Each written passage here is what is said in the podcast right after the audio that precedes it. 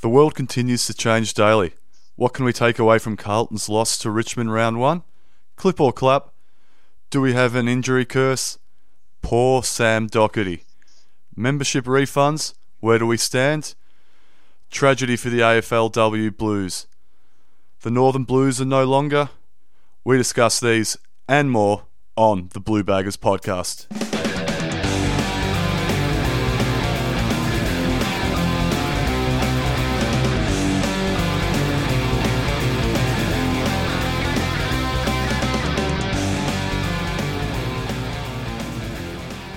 Thanks for joining us for another episode of the Blue Baggers podcast. I'm Kris and I have Andy here with me, but first and foremost, I hope everybody's doing well. Andy, how are you doing? I'm really good, thanks, Kris. Really good. Yep, coping. Getting yeah, through yeah. It's uh, it's a weird time, a really weird time, but uh, yeah, I hope everyone's doing well as well. Yeah, so on this show, we're going to discuss, we're going to do the review of the Richmond game. We know we're a bit late on this one, but um, we figured we hadn't done it. We wanted to do it. We took some notes whilst we watched it. And uh, we're going to hold on to the one game of football we've got for as long as we can, I guess. What's the most recent game? Yeah. So we, We're, we're not getting another game, so one we'll touch very- on too soon anyway. yep. And then um, for some following shows and the future shows, we're pretty excited to make a big announcement, Andy. You can do this. All right, I'll do it. We're um we're going to interview a, a Carlton player, an ex Carlton player, or an old Carlton player, A Uh, cult Carlton player.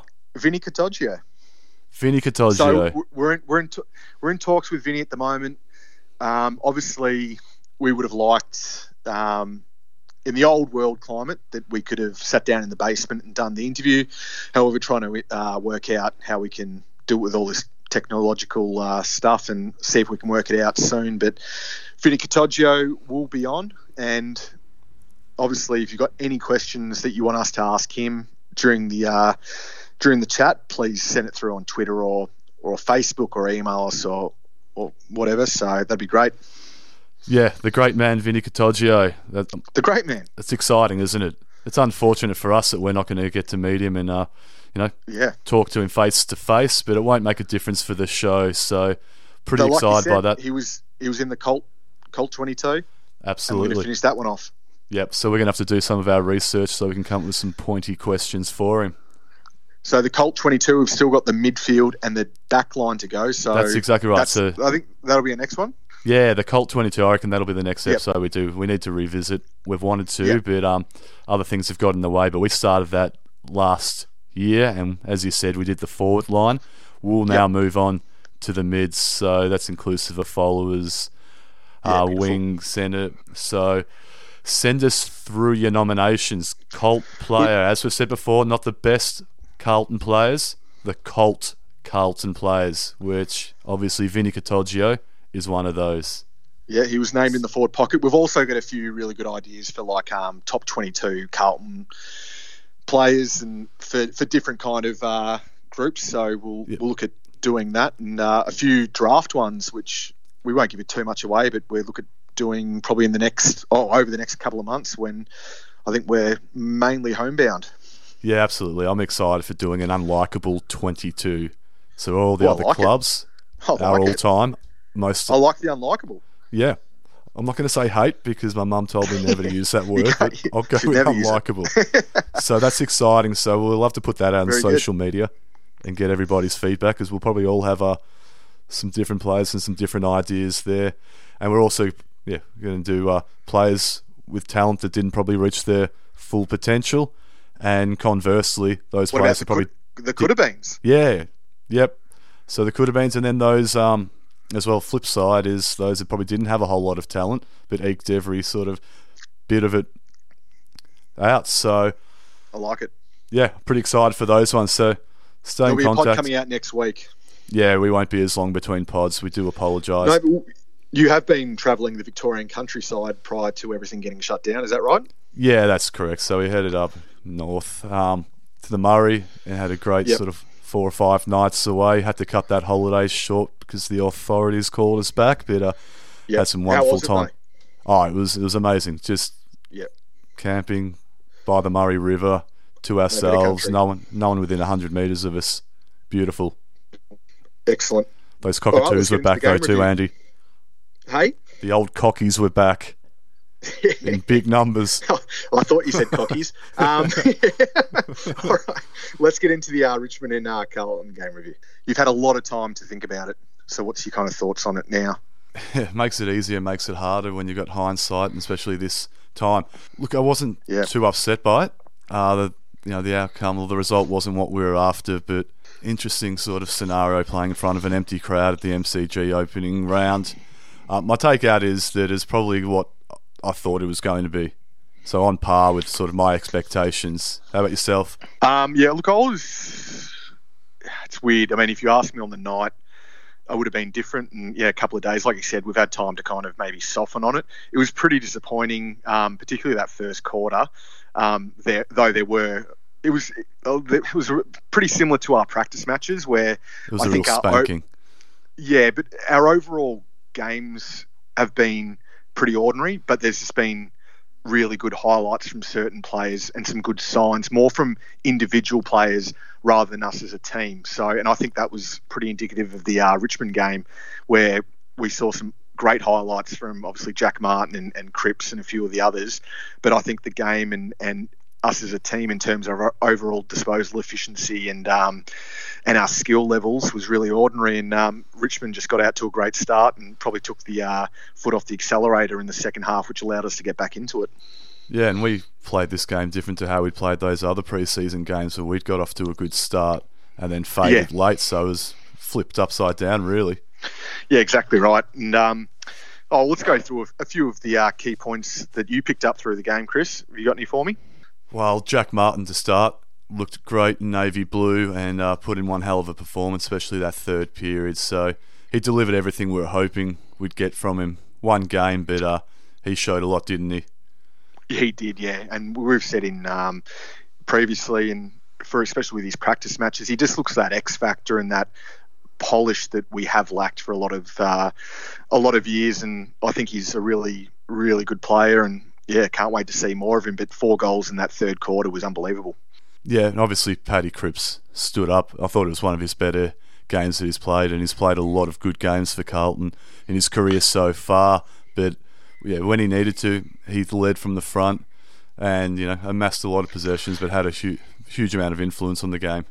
Yeah, so look, I mean, the kind of players I took away was um, was Martin, Cripps, as you mentioned, but I mean, I think some of the defenders were great. I thought Weitering was a real standout on Tom Lynch. Um, Tom Lynch didn't score a goal, which is you know for for a I'm bloke not sure he took a mark, did he? no, I don't think he did. So Weitering, Weitering looks like one of those players that really is going to have a big, you know, was going to have a big year. Um, really looks composed and has taken that step up where, you know, you really trust him with the ball. Where a couple of years ago when he had that bit of the off season, uh, the off season in the second season, but now he's just looking um, just so composed and. You know, if you can take on players like like Lynch, you know, it's a lot of confidence going forward, and it's a shame that we have to we had to stop it after that game because that would have been great for him. Yeah, he justified all the hype in the preseason. What you know, the track watchers have been saying about him, what we've been saying about him. We put it forward as a proposal: could he be all Australian? Well, based on the form, albeit very limited, he easily could be. So yeah, he was very impressive. And I thought Jones as well um, always looks good, doesn't he? We got beaten I mean, early, he had a bit didn't of he? a. He did, and uh, there was some of the particularly early for Riewoldt, but Riewoldt he was on the end of some disposals from that mid, midfield where I don't think anyone could have stopped it when it's it was put a couple of times. You know, it's fast and That- direct, wasn't it? Just straight down his throat. how, how can you how can you actually stop a, a ball that's you know taken right in front of you? You know, he was he had some beautiful leads, and you can't do anything as a defender without giving away the free kick. So I thought Jones was a bit unlucky, but um, you know I think he kind of held his end in the end. Um, obviously, Riewoldt had a really good game, but you know he does look alright, Jones, and I think he's carrying on the same kind of form that he had in the in the preseason. Any other observations from the game? Yeah, look, I um, I think that we were talking about with Betts being out, who was the next best person to come in. I think Cunningham didn't do a lot, but um, I thought in the first quarter he kind of showed that um, that's why we got him in. You know, we were talking about he wasn't the next best player to be brought into Carlton, but he was the next best player for that role that we are missing, which was Betts.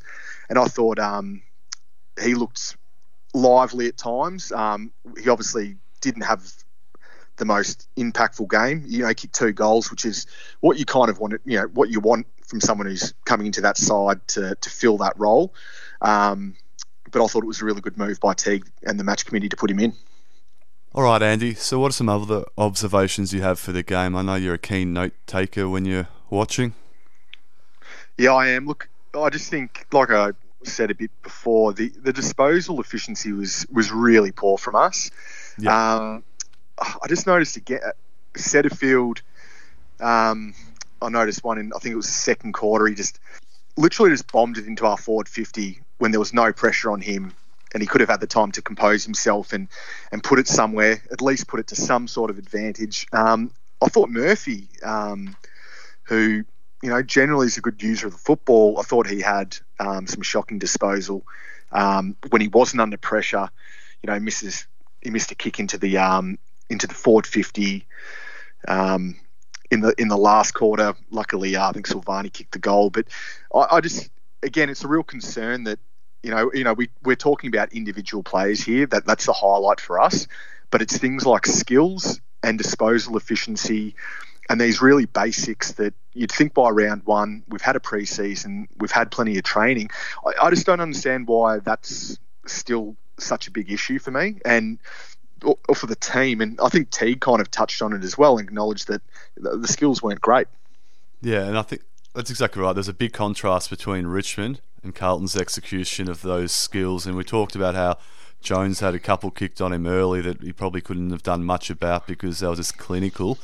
We weren't. And yeah, you mentioned sort of that bombing forward again. I guess conversely to that, um, Cowboy's skill and how much he stood out as a result of being clean and executing properly. I thought he had a great game.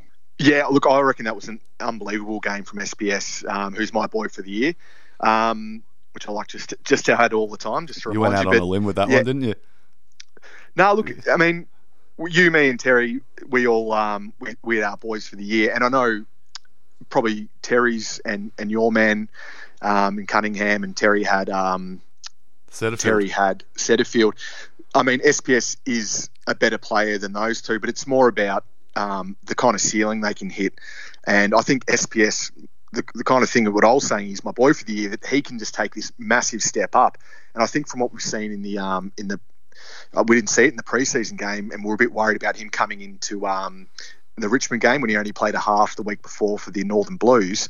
But he was unbelievable, and that's exactly what we need from uh, Petrevski-Seton. It's great to see him get just a little bit more of that ball because he can use it so beautifully that you know can only do great things for us, can't it? Yeah. I, I was super impressed with him. I thought it was a great game. It looked like he hadn't missed a beat, even though he had been out for a while. Um, and I thought he looked the most assured, ball in hand. Fantastic performance from him. So going back to the disposal efficiency, Richmond were 80% disposal efficiency to our 69%. And over the course of the game? Over the course of the game. Yeah. Yeah, over the yeah, sorry, over the course of the game, and efficiency inside fifty inside fifty was um, fifty four percent for uh, Richmond and thirty nine to us.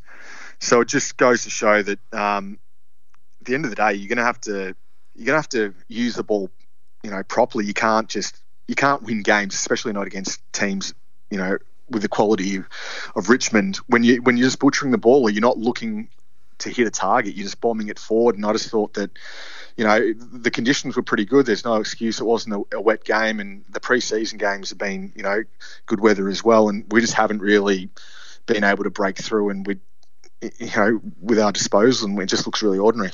Yeah, looking at sort of the game style and trying to make some observations there, I had a bit of an issue with how many easy goals Richmond strolled into. They sort of carried from outside the 50 with no defensive pressure and kicked it, you know, from 45, 40 metres. Um, and they got out the back far too easily, and there's no real accountability there. So, you notice that yourself? Yeah, no, that's it. Um, and it's it is always hard. You know, we've we played some we played um, Brisbane, who you know were an awesome team last year in Richmond. So we've, we've had some good competition over the preseason. I mean, Fremantle aren't aren't too bad either, but those two teams really kind of sh- they show you up a little bit with how good they are by foot. And Richmond are just uh, a class above Carlton by looking at that game. It was uh, quite disappointing. Yeah, I'm just not sure whether it was the defensive structure broke down or Richmond was just too quick and clinical, but it's something we'll certainly have to keep an eye on because it did happen over the preseason as well. And you know, you're gifting those goals after a lot of hard work and trying to trap the ball in your own forward 50 to see it just come out that quickly Yeah, that's exactly and easily. right. And it wouldn't be a game without seeing Kreuzer uh, get injured again. The poor bloke. Yeah, it's ridiculous, isn't it? Yep.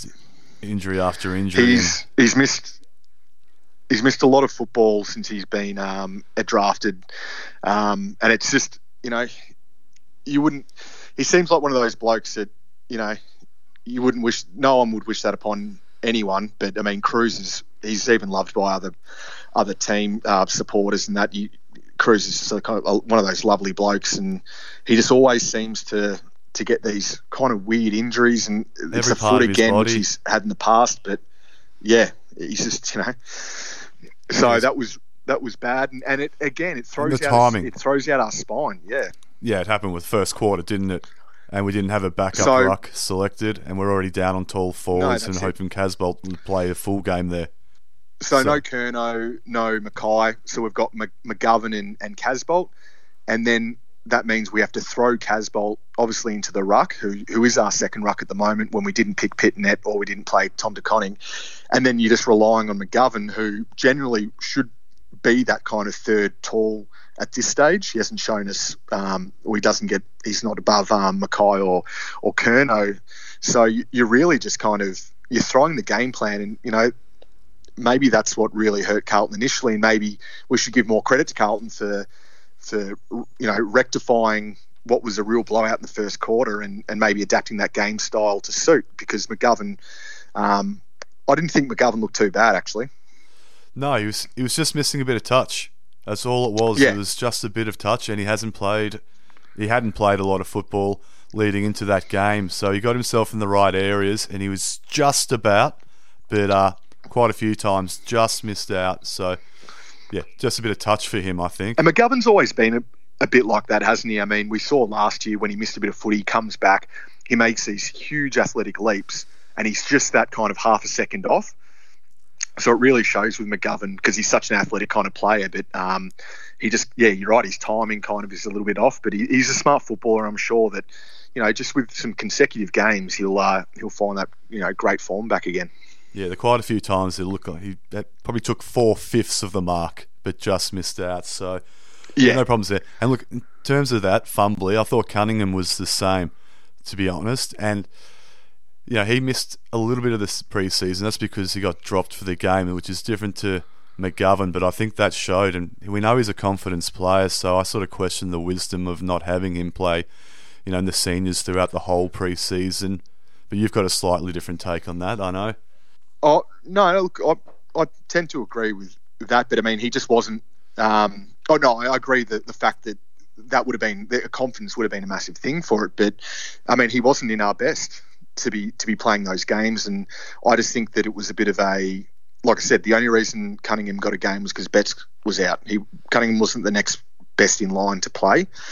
Um, he just he filled the role, and um, look, I thought he looked pretty good for like I said, for for how he came in for Betts. But yeah, he was he was missing a little bit as well, but still kicked the two goals, so I'm pretty happy with that. Look, I've just got another observation too, and it's sort of concerning the opposition. This one is Mhm.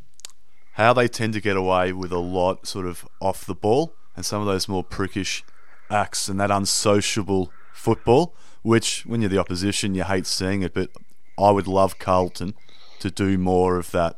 I know we've said it quite a few times about needing a bit of mongrel, but I think it's across the whole team. Yep. And they get away with a lot, Yeah. and it's smart. If you can do it, you keep doing it. If you get away with it, keep doing it. And I, you know, I wish we were a bit Yeah, more that's right, ruthless that yeah. way. Yeah, well, I think um, the thing about that kind of um, brand of football, you have to get the kind of basics right, and teams like um, Richmond who do get the basics right can afford to then add that kind of dimension onto their game. I don't think Carlton. I think we need to probably go back to basics a little bit before we start doing it. Even though it'd be good to see, but you need to be able to back it up when you're kind of doing that stuff. If you know. Yeah, I mean. look, I'm, I'm not talking about getting in the face, that sort of thing. I'm talking about the blocks, the holes, the little bit of niggle to help you out, not to sort of, you know, be a Oh, hero. yeah. So more the kind of one percenters off the ball. If Yeah, just just what you're saying. Yeah. yeah. If you're on the ground, hold your man down an extra second so he can't get up to the next play. Yeah, look, I don't, I don't mind that as a, um, as an idea. Absolutely. All right, before we uh, Um, obviously cl- clip and clap, we'll go Clip on and to clap, individual yeah. players. But have you got any other observations that aren't sort of player related? Check through that Um, notebook of yours. Oh, I'm, it's it's so extensive that I'm Very Eddie I'm Maguire like, aren't you? Dang, don't be don't be harsh. Um, oh, do you know one? uh, Do you know one observation I got? Yep. Third quarter. Oh no, sorry, second quarter. I've written McGovern saw again. It looked like, didn't it, for a, The a classic, little bit, the the McGovern. classic McGovern. It, it looked like the classic McGovern being injured again, but thank God he wasn't. Came back. But when you have Kreuzer, when you have Kreuzer off, um, and then you're relying on McGovern because of Casboult, and he runs off, and it was it was a really Was I a was, tracksuit um, top on yeah, time? I can't it was- remember. Did Tracky go on? I don't think I don't think he went as far as a tracksuit, but Okay. I was I was really concerned that he'd injured himself. Um, yeah, look, the thing about the Thursday night games, that's our tenth loss to Richmond in a row, by the way. Didn't have to say that. Things are bad enough as it is. Yeah, That's just mean.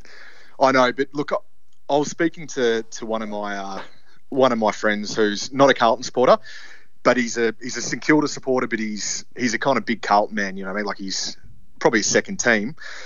So, um, old Grubby Ben, he reckons um, that it was a three out of ten performance from Carlton, and that we shouldn't keep the Thursday night game. What are your thoughts on that? I'll dismiss that straight away. You're not going to award the games based on who's won or who's lost them. Carlton Richmond got it No, but it's a good discussion point. Well, yeah, so you tell me Grubby your reckons, thoughts. Grubby reckons that base. Well, look, I don't want Carlton to lose the Thursday night game, but what Grubby's saying is that I mean we've probably con- we've lost ten games in a row. The, he reckons he's a lot harsher on Carlton's performance than I think you and I. You know, I'd probably give them a probably a six out of ten. Um, but I think the point is is it a, is it a good spectacle was that a good spectacle that game? I know it was hard when there's no crowd and things like that, but I don't know. Do you know have what? a look at the crowd numbers. Have a look at the TV ratings for how it is. You need the big clubs Yeah, yeah. to do it. What are you going to do? Get North Melbourne versus Bulldogs and have thirty-five No, I, thousand? oh, and then that's regardless of Carlton. Being down the that- bottom of the ladder, we've been getting you know, between eighty and ninety thousand. So I think that speaks volumes, and you know, hopefully we're on the improve. And um, come this time next year, will be a r- real chance to win that. It'll be a red hot game. and that's fine. Look, from from our our perspective, it is two of the big clubs playing, and and you're right. The the member, uh, sorry, the um the crowd numbers are huge. But for someone who like Grubby, who's not a um I get that he wants to see a contest. supporter, That's fair. he wants to see a contest, and that so that, it's an interesting discussion point. I totally disagree. I think Carlton need to maintain that with Richmond because, like you said, I mean, a lot can happen. Richmond have been one of the best sides in the comp for a long time, and we've been one of the poorest sides. Give it two years, that might even up a lot more, and that, this might be one of the great games that you see when they're you know a bit more even, or and a lot can happen. And you know, I wouldn't want to take away the game from Richmond in ten years if we were winning one last Well, kind of ten we did consecutive do that. games If you think Thursday about- night. If you think about the last ten that they've won, before that we had the uh, the wood on them as well, and we went through a big streak. Yeah, we so did exactly right. It's a bit of a pity that it doesn't sort of go, you know, win one team, win the other team. That is sort of you go on streaks. So perhaps that's where he's getting at, but who can predict that? Yeah, no. Hey, it's a good. Hey, it's a good discussion point. Good discussion point. Be interested to see what everyone else thinks. But- I'd imagine it'd be pro blue though. But I'm. Uh, yeah, I, I, I respectfully um, disagree with Grubby. So that's that's my take on it. All right, that's it for the game. All right, All right, Andy. Now we move on to clip or clap. Do you want to it is start my us off? favorite. My favorite segment. I was going to say it is your favourite, and it's basement famous around here. Very famous. Um, clip or clap. I'm going to go through the list, and you're going to give it a clip or a clap. Give it an explanation if you want to. Yep. But I'll start. Okay. Do Are it. you ready for it? I am ready. All right. Levi Casbolt, Big clap. massive clap. Yeah, went into the ruck and you know pretty much dominated. Kicked a couple of goals. Big big clap. 16 hit outs, um, which is pretty good considering the top was uh, Soldo with 25 and kicked the two goals. You're right. Matty Kreuzer. We'll go clip, but that's pretty harsh. We can't give it a clap though, can we? You you can't give it a clip though. Well, he got clipped. I'm giving him a clip. I Clip or clap. This isn't in between. There's no option for that. there is grey area. I think when someone goes out in the first quarter, you can give you can. It's not a clip. I'm Is going to give him clap? a. Um, do you know I'm going to give him a clap All right. because I love Kreuzer. You're a bad man, Mitch McGovern. Clip, but only Yep. just. He was very close to being a clap. I'm going to we give him a discussed him a bit before. I'll give him a clip. Uh, Jack Silvagni. Clap. I thought he looked, you know, reasonably polished, held a good body position, played smart, kicked a couple, didn't he? Yeah, he kicked uh, two goals, one. Yeah, so I'm giving him a clap. I thought he was actually pretty good. Low possession count, but as we know, that's not everything. And influence No, on the and- game. and we've touched on him a bit being that real kind of natural footballer and I thought um I thought he looked um, pretty good he's smart footy again um, there was one thing I didn't like in the fourth quarter when he, he he gave it off when he could have just gone back and kicked the goal and I think that's just goes to his his nerves because he he misses quite a few easy goals and he needed to go back and slot it you know kicking three goals one as opposed to two goals one and he easily could have kicked that one in the last um, yeah, wasn't a fan of that, but I'll I'll give him a clap as well. Paddy Dow, I'll go clip. I was hoping for more. big clip for Paddy Dow in this game. Big big clip. Um, he had seven disposals. Did not look good this, in this game at all. influence. Nah, um, it was disappointing because he looked. I think we gave him a, a pretty big clap for um, his game against Brisbane. Was it? Yep. So yeah, really disappointing game. Look, I think the season um, prematurely ending after this round was pretty lucky for Paddy Dow because I can't see how he would have got a game in round two. Yeah, I wouldn't have thought so. So I think it's a bit lucky for Paddy Dow there. Uh, Mark Murphy, I'm giving him a clap. I thought, although he did bomb it in some, you know, iffy disposal, I thought by and large he was good. Um, he did get plenty of it and had a f- couple of key moments to bring us back into the game. So I'll give him a 26 clap. disposals. Yep, I'll give him a clip. I just um, You weren't impressed, were you? No, look, he's yeah, he got a lot of. You're right. He had a lot of disposal, and he had some good moments. But the guy's a veteran uh, of the club. It's round one. He needed to stand up. He's an ex-captain, and I didn't think. I thought he could have played a better game. So, I mean, you know, by other people's standards or by another player's standards, it's, it's a big clip, uh, big clap. But for Mark Murphy, I think that's a, a big clip. Uh, SPS, Very, very big clap. Loud clap. clap. Yeah, we did Massive touch on him before. He just he was the person in the back line when the ball spilled to ground that I wanted to Yep. be near because he just didn't waste it and uh, set us up moving forward. It just very, very polished. he just looks good in close. You, you trust him by foot. Um, a massive clap for uh, SPS. Uh, Kade Simpson. That's an interesting one. I'll uh, just a light clap, I guess, but this could have gone either way. I didn't think Simpson was uh, was too bad. He had 20 disposals. Um, he's one of those players that I don't think he really has any. He doesn't have a, ever has have a terrible game. So I'll give him a, a very light a light clap as well. Um, I thought he was okay. Uh, Paddy Cripps. Big clap. Yeah, Big clap. definitely a clap. As we said, he uh, did a lot of the heavy lifting to bring us back, Yep. especially after half time.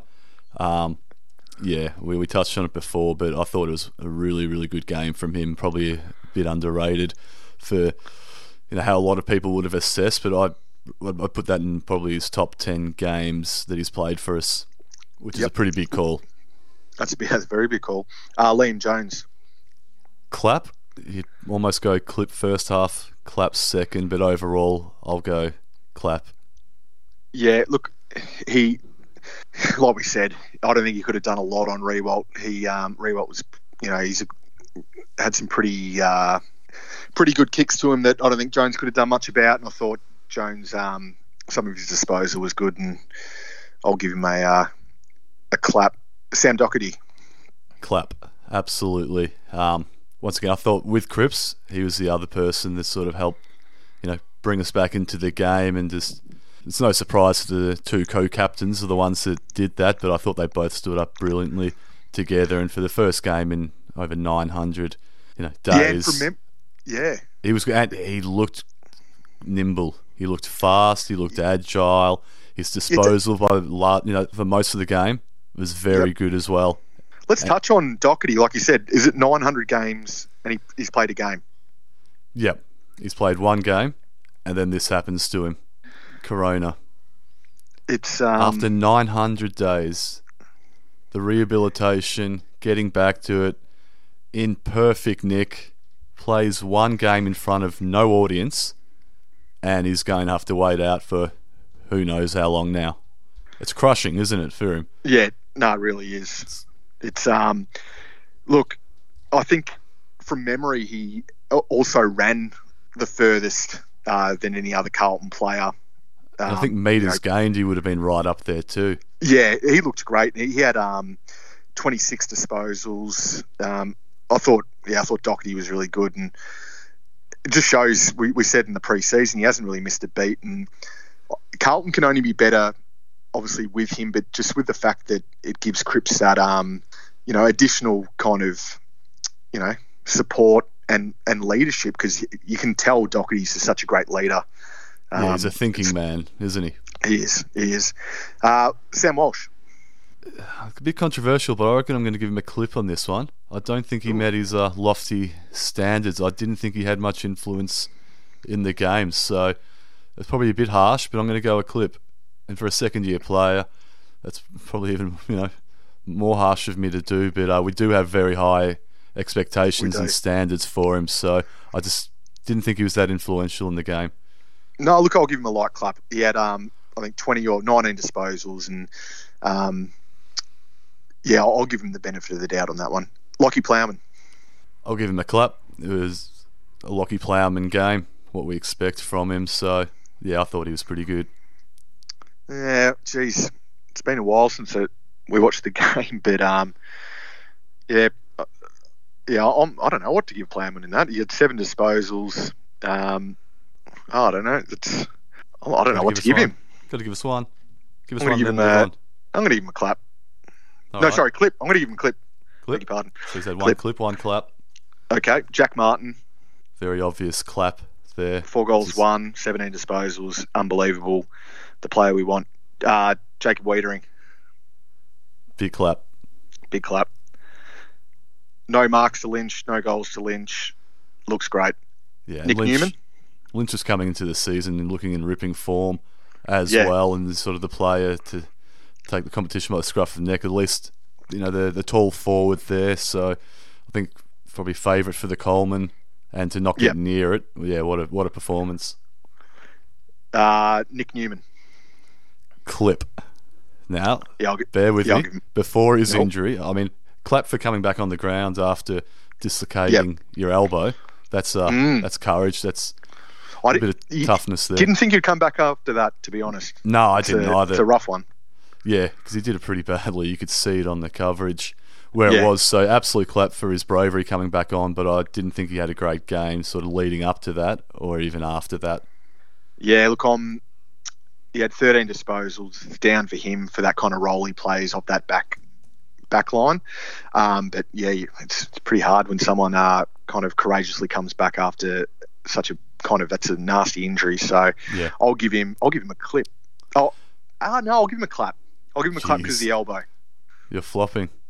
I'm, I'm not flopping. I'm just look. I'm, the, the few weeks have softened me. Um, Zach Fisher. I'll go a clip. What are your thoughts? Um, Fisher. He had 17 disposals. I thought he looked good at times. I think the Um, second half he definitely came into the game, but uh, Yeah. He was fairly unsighted that first half. And we I'm going to give him a clap. Yeah. I'm going to give him a clap because I know we're, we've been we were tough on him for last year, I think he showed a few things during the game that kind of reminded me of of um, 2018 when he had a really good season. So um, it's just really hard, you know, when we haven't seen any more from Fisher. I thought he in the preseason he was good, so I'm kind of leaning towards towards clapping him. And again, Dave he was in, he was injured as well, so he played out the game. Yeah. I'm not sure what quarter that happened, but he played it with a pretty serious ankle injury. So yeah, hats off to him for that. Dave Cuningham. I'm going to go just a clap. Yeah, I yeah, thought uh, I thought yeah. he was a bit fumbly, and sort of that cost us a couple of times, but kicked a couple of goals, and um, you know, brought what we kind of hope he would, especially in that forward line, in replacement yeah, like, of Eddie Betts. Yeah, like I said, yeah, you're replacing Eddie Betts. You kicked two goals, um, playing that kind of you know the role that he's brought in to do two goals. I'll give him a, a very light clap. Uh, Jack Newnes. I'll give him a clap. I can, yeah, I'll give him a clap. I hadn't seen him a lot in some of those other games. I hadn't noticed him, but I certainly did more so this game. And I think having that harder body in the midfield, I can understand why Carlton went out and got him. I wasn't unimpressed, so I thought he, I thought he was reasonable. So I'll give him a clap. I would have liked to have seen more disposals from him. He only had 12 for the game, but that goal that he kicked was great.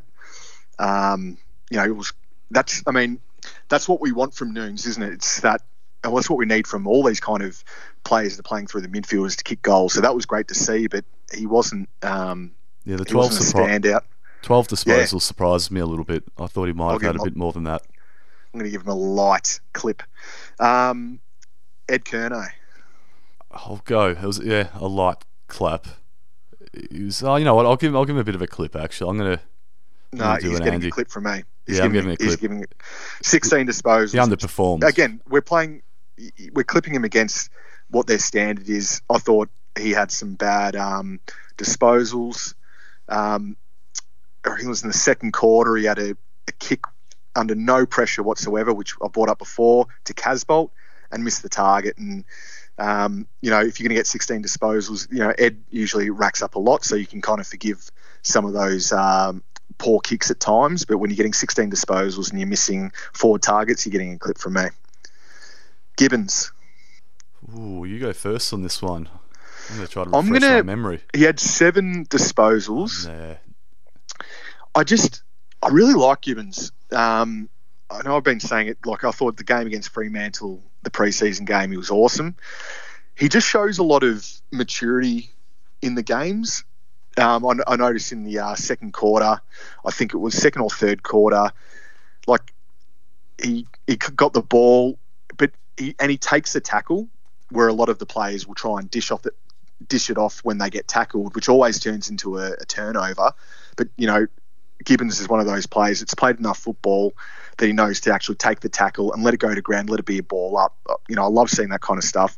However, given his kind of um, preseason games where he we thought he was ready to light it up, didn't we? Ready to light it up. Um, I'll give him a clip because seven disposals isn't up to it. Yeah, I've and uh, my notes as well, and uh, I had him down yeah. to give him a clip. So, yep, proper clip. Will Setterfield. Clip as well, in clip. a similar sort of vein, I guess. Six uh, disposals. Is that all he had? Six disposals. And they weren't great at that anyway. Yeah. Well, I've got written down, like I said earlier, that you know, a bomb into the forward 50 under no pressure. So that's that's one out of his six disposals. Um, no, I thought Setterfield was ordinary, and this is what we kind of keep coming back to. We need Setterf- we need these players like Setterfield, your Gibbons, your Fisher, your Dow, um, to have these kind of bigger games. These players that are and SPS that are need to push up. That's I think Fisher's going to come from. Yeah, and I think Fisher's. I'm more confident in Fisher and SPS, obviously. But I mean, Dow and Setterfield, um, Setterfield particularly, he um, I didn't I don't think he's had a great uh, didn't have a great game against Freo in the preseason. Bit better against Brisbane, I think we I think we agreed on. But um, look, if you're gonna again, he's a bit like Dow. If if we played round two as per the normal schedule, I don't think he. I mean, I don't know the thing is, I don't know who comes in to replace him, but I don't know if he, he gets a game. I think he gets a game over Dow though, because I thought Dow was uh, a bit worse than Setterfield.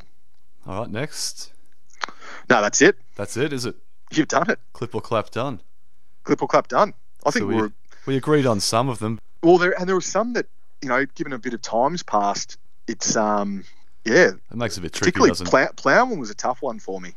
I'm just sort of viewing that as it was just a typical Plowman game where he generally gets the job done, nothing flashy and doesn't stand out. So Yep. I can't remember otherwise. All right, Kris. So you got any uh, discussion points for me? We'll touch on the injuries now, as you've, we've mentioned. Kreuzer, broken fifth metatarsal. That's going to be up to four months. You know, he's Yep. probably happy that uh, we're in a pause at the moment in terms of playing. Can't take a trick, can he? Nah, And, I- he can't. And, oh, he's what he's thirty. stat was. It was he missed. He's essentially missed. I forget what was the it four seasons or so? it was massive. Um, I'm trying to think, was it played 200 or something? It was has he missed 79 games or is that too? I, th- I think it was high, about that. I think it was about four se- the equivalent of four seasons worth. That's well, it's outrageous, isn't it? I mean, and you really, like I said, you really feel for the guy because that guy uh, always gives 110 His heart and soul. Yep. heart and soul. He's heart and soul of Carlton, and um, you know, I'm uh, yeah, it's really disappointing to see. But who else have we got? Out Newman, obviously, with that Just elbow. with How long is he going to miss? Just with Kreuzer, it's a bit of a worry because he's not getting younger, and his body No. has been battered around. Yeah, so you right. wonder how much football is actually left for him, Yep. or injury-free football anyway. Yeah, Nick Yeah. Newman dislocated elbow, and that's up Yep. to ten weeks supposedly. So you know, it probably won't matter so much, and you know you don't run on your elbows, so you can maintain fitness. Yeah. But it's just disappointing. And then we go another injury from the game is Fisher, the syndesmosis, and he's going to be up to four weeks in a moon boot before he then gets uh, training again. So that's three pretty significant injuries from the one game or the first game of the season. It's a worry, isn't it? Well, considering that we already had a pretty heavy injury list, I'm looking at the list at the moment. Um, you know, prior to the game, we obviously had Eddie Betts with the calf injury, Charlie Curnow with the knee, Brody Kemp, who was never going to play this year, Macreadie, who was touch and go with a hamstring, Marchbank with the knee, McKay with the groin, who was going to miss probably a month, and um, and then you add on Cruz and Newman, and Fisher. It's a shocking injury list for the start of the year.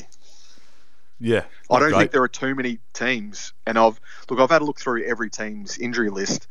Um, you know, I know Essendon and Collingwood have um, some pretty bad injuries as well. But when you're talking about Betts, Curnow, you know, uh, Marchbank, McKay, Kreuzer, Newman, Fisher, all blokes that will play in the 22. Um, that's just it's a massive, massive disadvantage at the start of the season. So, you know, my kind of uh, thing to you, Christian, is is this delay in the season maybe the best thing for us? I don't think it's going to hurt us, is it? We've got No. yeah, a lot of key injuries, and here's a chance for them to come back without missing weeks. So, yeah, I, I think it probably does help us. Mm. And, and when we do come back, everyone's going to be out of touch anyway because they'll have missed so much football. So, yeah, I think it probably does help us from a selfish sort of Carlton point of view. Yeah, I think it does. Yeah, I mean, you look at teams like Brisbane and, and Adelaide and uh, a few of those others that uh, I think Brisbane actually injury free, and Richmond, I think to a degree, were injury free as well. They I had a they had few. um, yeah. No, they didn't. They had a few. They had a few prior to round one that were that were a bit touch and go. But uh, Nankervis was one of them who ended up playing. So, you know, I think it might be a, a it's a blessing in disguise to a degree, selfishly for Carlton because you know these are all injuries that by the time we probably do end up playing football, these players should be should be fit or should be fit from the uh, from the injury, whether or not they're conditioned or or match fit. That's obviously a totally different thing. But what's your what's your view on Ed Curnow, uh, on Charlie Curnow? Well, yeah, interesting you mention it because I've just had a thought. We've kind of just accepted that he's going to be out for a long time. But Yeah. if you review sort of the timeline of what's happened to him, I don't know. I've got my bullshit meter sort of goes off, and I'm not quite sure where to take it or what it, what it means. But look, I'll just I'll just tell you, ligament damage in round 15 versus Fremantle in June, dislocates his kneecap in October playing basketball. The same knee. Then he fractures his kneecap slipping on a tile walking upstairs in November. And then he's just had surgery to remove some wires that are holding his knee together and sticking into his quad. First he- injury is football related, then basketball, and then walking upstairs or slipping on a tile. Mm. I, I, I, yeah, it's don't great, know. is it? Well, what are you what are you getting at? What you, I'm not sure what I'm getting at. is there a That's the thing. conspiracy theory you're trying to unveil, or No, and look, there were some rumours about uh, you know the screw being put by the surgeon in the wrong way. Uh, I don't know. I don't know what the one that's it. sticking into his quad? Nah, it's just originally. I think they then had to maybe take it out and put it back in properly. I'm not sure. That's speculation, but the timeline just doesn't really add up to me. That's a heck of a coincidence. All those things happening. So I don't know. It's just Yeah. disappointing as a 23 year old. You know, tall forward who should be coming into his prime. Um, yeah, he's going to miss a lot of football. And, Look, and I, the toll it I, I worry. I worry about. I worry about Charlie Curnow because you're right. There, there's some injuries that um, it's obviously he's quite injury prone, and it, it's kind of a little bit like Marchbank in a way. It worries me that um, you know such high talents and, and, and high draft picks, but I hope we don't look back in 15 years and have you know what could have What been. could have been, you know, yeah. Did they play under 100? You know, can you imagine? You know, your Marchbank or your, your Kern, Charlie Curnow playing under 100 games for Carlton. I'm not Yeah. saying that's going to be the case, but that that's with these kind of injuries, you kind of fear it, especially because they're such high talents, particularly Charlie Curnow. It would be devastating. So you're right; it's something that we should be concerned about, and let's hope that um, he's got it kind of it's out of the system and he goes um, kind of injury free for a while. But as we know, it's generally not the case. No, and it's a lot for a knee to take as well. So, you know, Yeah. you're looking sort of the short term, the medium term, and the long term. But uh, we seem to have a few of those players that are injury plagued, and we got Andrew Russell over to, to help with that. Um, I'm not sure Yeah. we've seen the fruits of his labour just yet. Not yet, but I mean, you know, you're talking there like a dislocation of a knee, a fracture of a kneecap. Like you, you're talking some pretty big and substantial injuries for someone who is a high jumping forward who relies. I mean, the knee's probably the most important thing in terms of football, isn't it? I mean, Yeah. uh, there's probably what what could be worse. You know, maybe an ankle, that kind of that chronic ankle injury, or Grounded Cooter, when he did his posterior ligament, he was never Yep. the same athletic player that he, No, he wasn't. that he was beforehand. He had to change his game style to be sort of Yep. more, you know, in and under, and but he never got that athleticism back. And I just hope he that didn't. doesn't happen to Charlie because he's got that Eddie- in so- spades. What about Eddie Betts? Obviously, with the injury just prior to round one. Yeah, well, it's the old the old man injury, isn't it? The calf. So it's not a great Yeah. sign when you're you're in your thirties and you're, No. you're doing a calf. I think it was a training too, wasn't it? So. Yep. Which, yeah, look, it poses the question, and we, we- you're not going to be able to answer this properly, but could Eddie Betts have possibly played his last game for Carlton, or is he not going to play another game for Carlton since he's come back? And I'll put that to you on a couple of fronts, because depending on how long this season goes for, hmm. but also there might be a reduction in club lists, which we'll touch on a bit later, but that's the question for you, and I've spoken too long. Um, ah, it's a tough one, isn't it? Because It's a You know, terrible thought, school- isn't it? well, it's a school of thought is that for all players who are, you know, all sportsmen, you know, whether it be basketball or hockey or all these sports, not playing it, you know, it technically can drag your career on because you're not getting that stress. But from from kind of Eddie Betts' point of view, I know we got him on to play this year. We didn't know if it was going to go beyond next year, but we knew that we signed him and he signed with us, sorry, under the proviso that there would be an opportunity at Carlton post his playing career to do something. So it's kind of it's one of those things. I think that I'd like to think that it's possible that he can play another year physically, but it's whether or not you know he had in his mind that he wanted to play a year with Carlton this year to then go into this, you know, mentally this was his last year and he wanted to go in and, and do something else. So I think that's kind of I don't know how to answer it, whether or not, you know, it's it's a it's a thing that he was planning on doing just for a career perspective and I'm not sure. Yeah, oh, we're not going to be sure, are we? Fingers crossed it's not the case. But, um, no, look, bef- I think Eddie's the kind of bloke that would, I think, would be right to play next year physically. I think he's he's been pretty lucky with injuries. Touch wood. This a quad's never a good one, but um, you calf. know, sorry, sorry, calf is calf. Beg your pardon. Calf is never a good injury to have. Um, it's one of those ones that kind of can reoccur quite a bit, and so it's a hard one to to kind of um, to heal. So I don't know. It's up to Eddie to to what he was kind of planning to do, or but I think physically he'd be right to play another year next year. All right. Well, before we uh, move on, I've just uh, got a couple of observations and a question as such from one of the fr- good friends of the show, Chloe. Yep. So, Chloe, yep. Yeah, yeah. She uh, she poses the questions about umpire microphones, and if we are to go back and start playing again with no crowds, are the umpire mics too loud? Yeah, Did they, they annoy are. the hell out of you? They annoyed the hell out of me. Yeah, yeah, I think that's that's a lesson for them to learn, isn't it?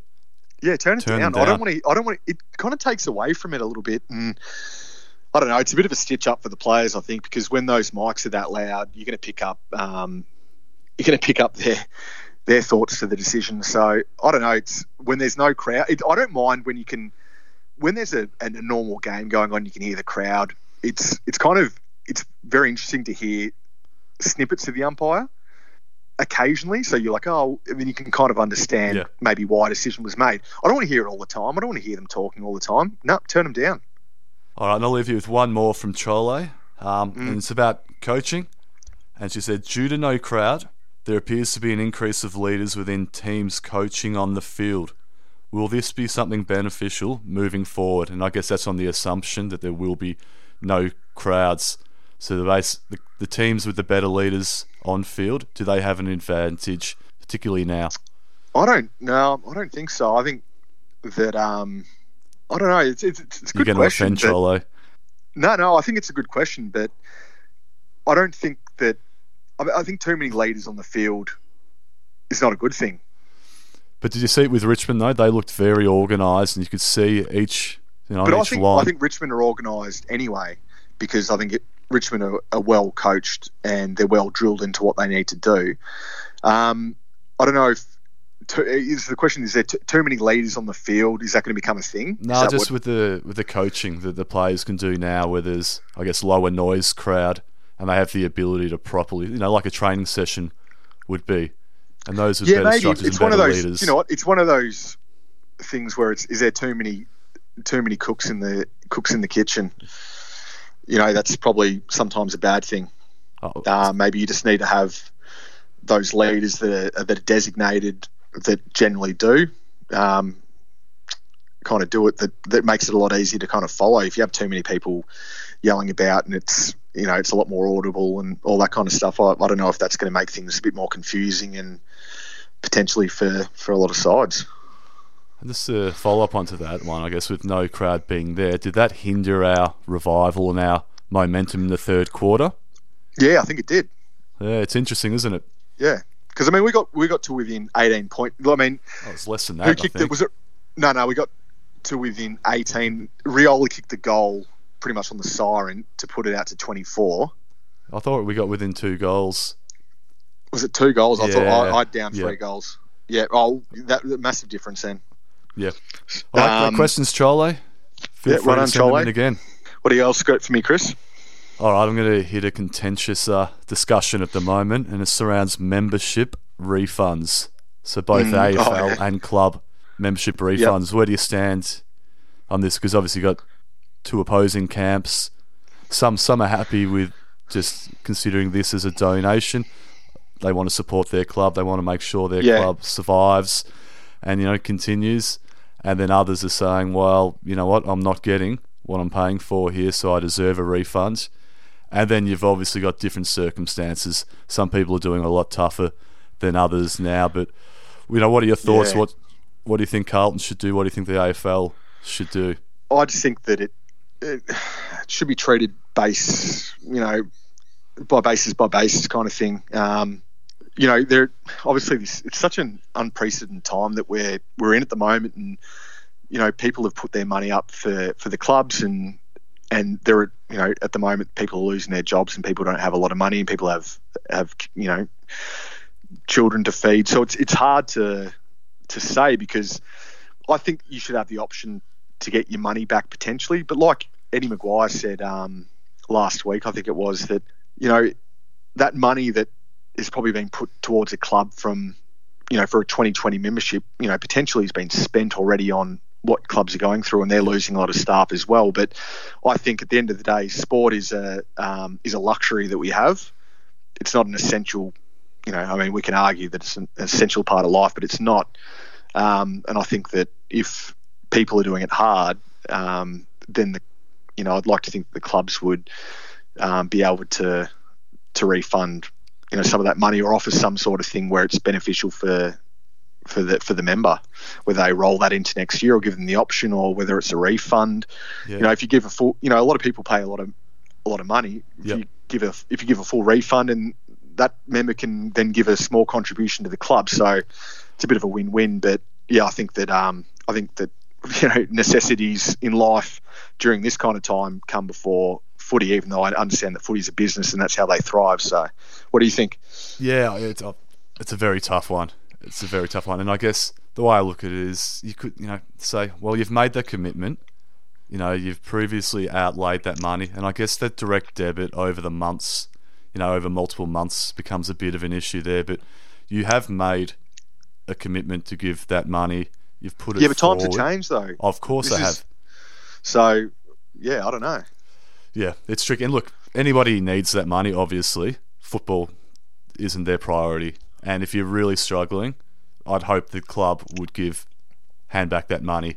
Um, yeah, I'd like to think that perhaps that you know those who sort of need it still, but it's not they're not desperate for it. That you know their 2021 membership might be complimentary because the club needs cash now, and that's the the hard part with cash flow. Yeah. They need club like it's it's dire for them. I think they've laid off 75 percent of. The. But wouldn't that mean they need the cash next year as well, though? It will, but Just you've got to get you've got to get through this though. You've got to get through this yeah. year. Next year sort of becomes something you look at later. Um, well, well, I think the AFL are doing as much as they can to ensure the survival of all 18 clubs.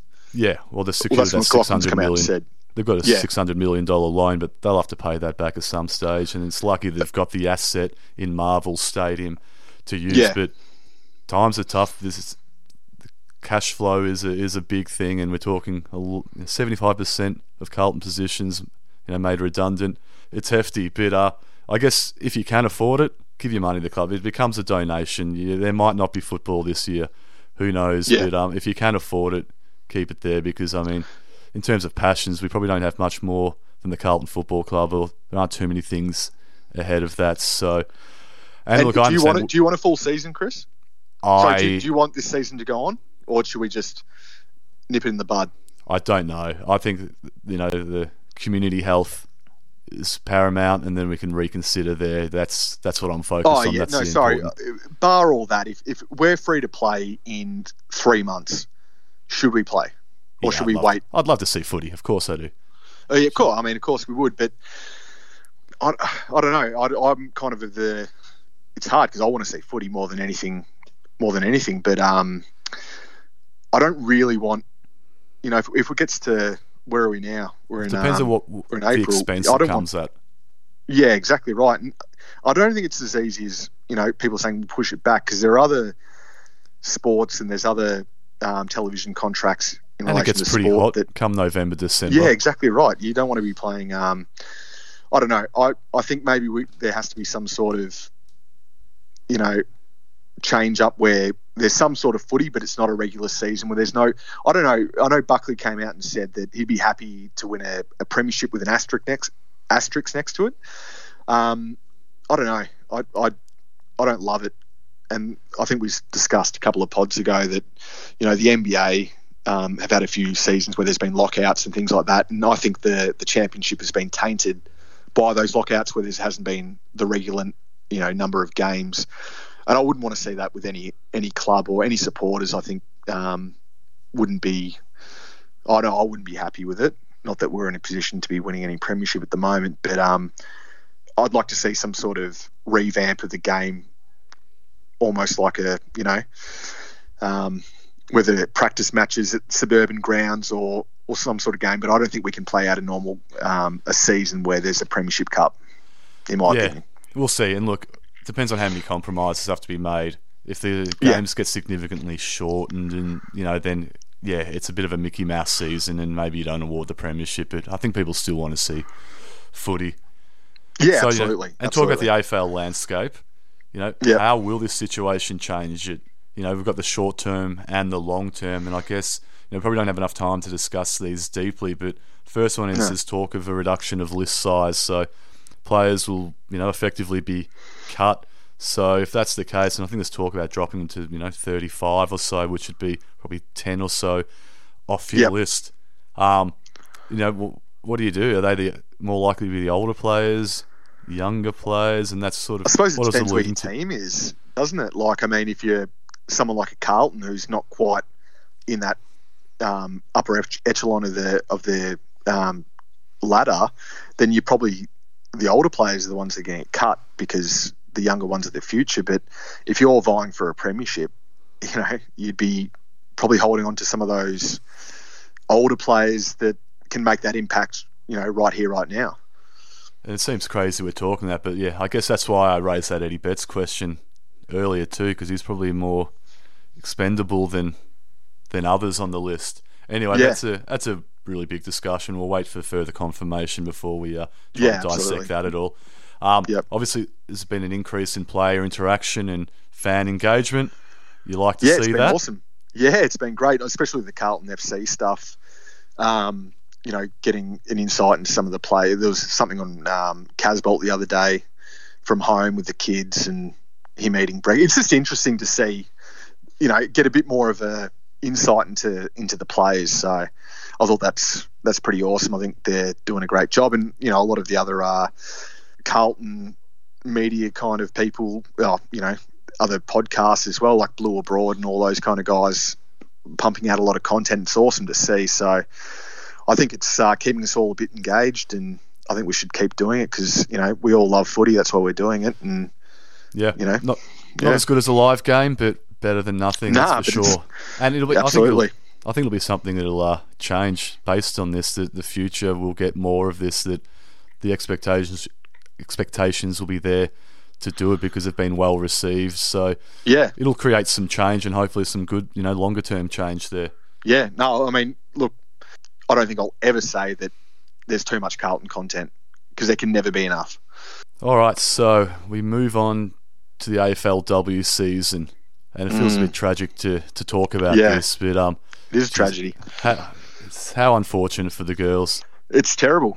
It's um, I think we said last pod, um, it, it hadn't come to this yet, had it? It No, was no, it was basically that they were going to um, bring redo how they did the forward. and- final series. Yeah, exactly. So, but now they can't even they don't have the opportunity to play into a or any further games and don't get a chance at the grand final. So, um, doing all that hard work, you know, the Yeah. commitment over the preseason, cracking in Yeah. during the during the year, and then to to win five games in a row, one of those, you know, the first round of the finals, we were in red Yep. hot form. They were uh, they were going to give the premiership a real tilt, and it would have been our first premiership in a long time since '95. So Yeah, I know. yeah, it's just yeah, it's a pity, and they were looking very good. just a lazy 25 years. Um, yeah, and then says the other thing. I mean, I know we're all devastated with the AFL, you know, with the men's that it, you know, it finished round after round one, but you know, oh, it's more devastating. You know that the AFLW are in the finals, so they've had all that build up and they've earned where they're at, and they don't even get to uh And a competition that started from scratch not that many years ago either. No, and, and had a couple of weeks to, to finish it, and they don't even get that opportunity. So, in a way, it's more heartbreak when it's later in the season Yeah. when they've when they've earned it. So, yeah, it's devastating for the AFLW because they were just the Carlton team were they were awesome. They were great to watch. There's a Yeah. real cohesion amongst them. Um, they put in a fabulous season, so congratulations, ladies. You know, we'll, we'll never know what might have happened. Australian? Yeah, so we'll leave we'll leave it on a positive note. So the All Australian squads come out, and I think it's a squad of forty players, and Mm-hmm. Carlton had four players nominated for that. So the captain, Kerryn Harrington, Maddie Prespakis, Taylor Harris, and Georgia Gee. You know, Where's well done, ladies. And there's a fair, fair chance, you know, Where's three or four of those will get in. No, she missed out, even though she had a great season and particularly Oh, the uh, rubbish. the end of the season. But um, good on them, and hopefully they make that final team. Yeah, absolutely. That's awesome. I hope all those girls stay together because it's a it's a really exciting uh, Carlton team. Yeah, yeah, all over the park. We've recruited well, especially with some of the younger players that have come in. And like I said before, there's some real cohesion, and they they want to play with each other and they like each Yeah. other. You can really see that. It's uplifting. Yeah, and I, I think they I think they will stay together. And does this mean anything for just in in general terms away from the AFLW? Does it mean that contracts? It's a bit awkward. I mean, we've got Levi for another year, but that's that's it, isn't it? Yeah, look, we'll discuss it. I think we'll have to do a separate pod to, to think about think that. we We've got a yeah. bit more clarity, but um, yeah, I'm not sure where that sits at the moment. And just a bit of um, food for thought.